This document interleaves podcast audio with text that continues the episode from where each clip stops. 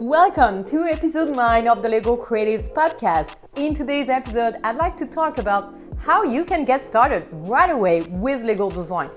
I get this question all the time how to get started? When in fact, there are really simple and effective strategies you can implement right now. So you could potentially get started today with legal design. But before I tell you more about those strategies, I'd like to also mention what may be blocking you to actually get started. I'm Tessa Manuello, founder and CEO of Legal Creatives, considered one of the world's legal design pioneer. And in this podcast, I am sharing with you my real life insights in legal design so you can learn from me.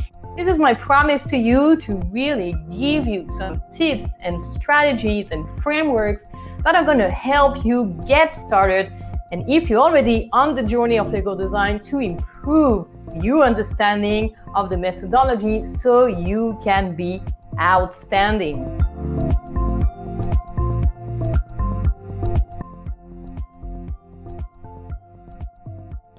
So, what may be blocking you to actually get started? This is key in legal design to actually be perfectly aware of the problem before jumping to solutions. And for that reason, I'd like to start by mentioning what may be blocking you on your journey in legal design. And once I've listed the potential reasons, I'd like to mention and share with you some strategies you can actually use right now. So you could get started today with legal design. So let's start with the reason that may be blocking you from getting started. Well, we have to be perfectly honest here, and that it may well be the case that you're lacking information, knowledge, and practice. And all of those are obviously gonna be hindering your capacity to get started. If you are not informed as to the methodology, if you do not know exactly how it works, and if you have not practiced, it's going to be really difficult for you to actually have enough confidence that you can get started. Unless you are really overconfident, and then you could potentially get started right away, but you may actually have a rough start. It's really better first to inform yourself then to train yourself, and then to practice. Practice is key. This is why at Legal Creatives we are offering a safe space for our members to get to practice. Inside the academy, we always encourage our members to actually get to practice, either using real legal documents or mock contracts, we're providing them. In our certification program, we also having some simulations so you can get to practice. By practicing, you gain confidence. With confidence, then you can grow. But without confidence and without practice, it's to be really tough for you to get started. So I think those are the first elements you really need to take into consideration. And if you're listening to this podcast, I have great news for you because I'm sharing with you every week my real life insights in legal design. This means you're already starting to learn by listening to those episodes. Just like designers don't wait for a client to do design work, well, as a legal designer, you also have to start yourself and to build your portfolio that you can eventually share with clients. If you can get to practice with colleagues, with peers, and even clients, it's even better. But I also understand that it's not always possible for you to onboard your colleagues, your peers. This is why we have the Academy at Legal Creatives and also the certification program so you can get to meet those professionals and take the journey with them.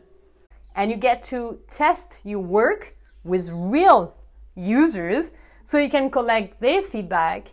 Then you can actually show that it works. You will be able to produce tangible evidence that legal design is more effective.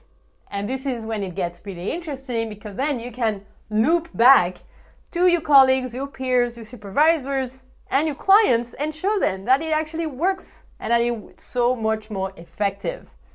Of course, it's gonna work and it's gonna be effective if you apply legal design in the right way and in a consistent way. And this is why we have the academy and also the certification program so you can get to meet those professionals and take the journey with them. So at least you get started prototyping some solutions, designing documents, or redesigning even laws. And that's exactly what I want to encourage you to do. And this is exactly what I want to talk about in this episode. I'd like to talk more in depth as to the very practical strategies you can use in order to get started right now. The best way for you to get started is to actually get to redesign an existing document. And so there are a couple of documents you could potentially redesign today, or at least start redesigning today. You could be redesigning official public documents, you own internal documents, online terms and conditions, you own non disclosure agreement, you own privacy policy. You could already be applying legal design to that. Because eventually you will be able to share your legal design productions with your colleagues, with your peers, with your clients. Once you're ready, I would really encourage you to listen to episode three of this podcast, where I share what I call the secret to having more success in your legal design journey. That is really about measuring the impact of legal design, measuring the improvements and collecting real life data that you can actually share with colleagues, with clients, with supervisors. So even if they may be a bit reluctant today, tomorrow, once you present them the data and the prototype, they will be, I have no doubt, more open to actually consider supporting you on this journey. In fact, many Academy members are already using the strategies in order to gain the confidence in their ability to apply legal design in practice.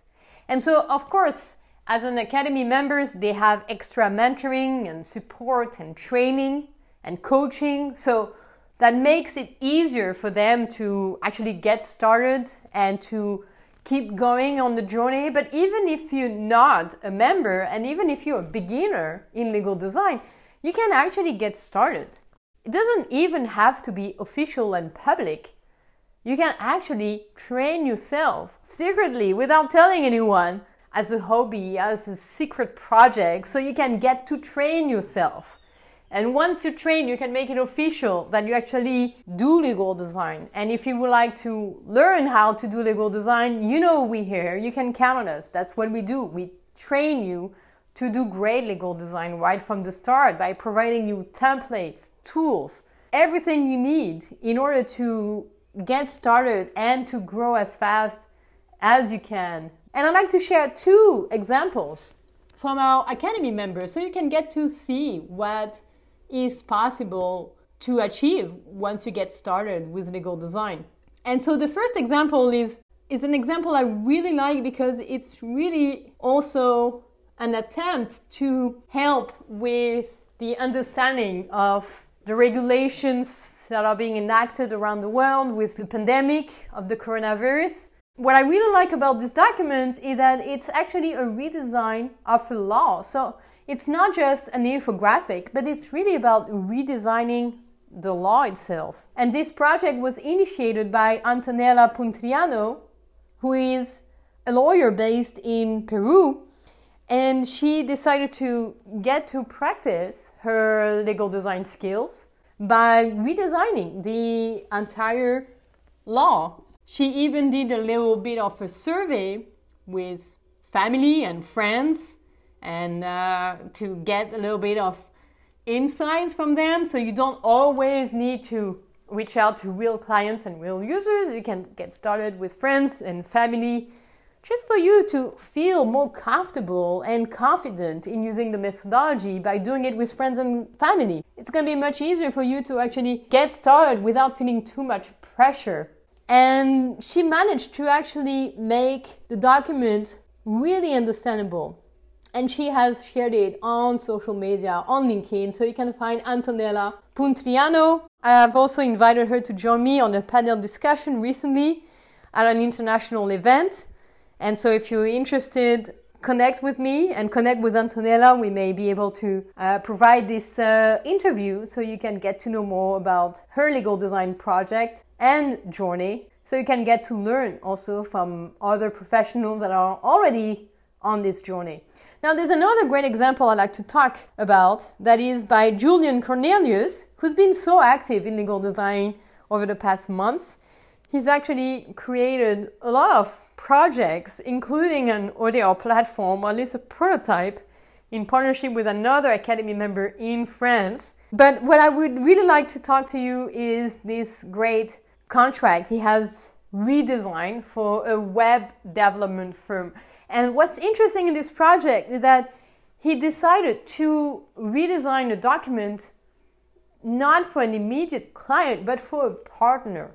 And this is another great way for you to get started, to actually work with a partner, an existing partner. And here's a web development agency, which is great. Creative people are much more likely to be open to this.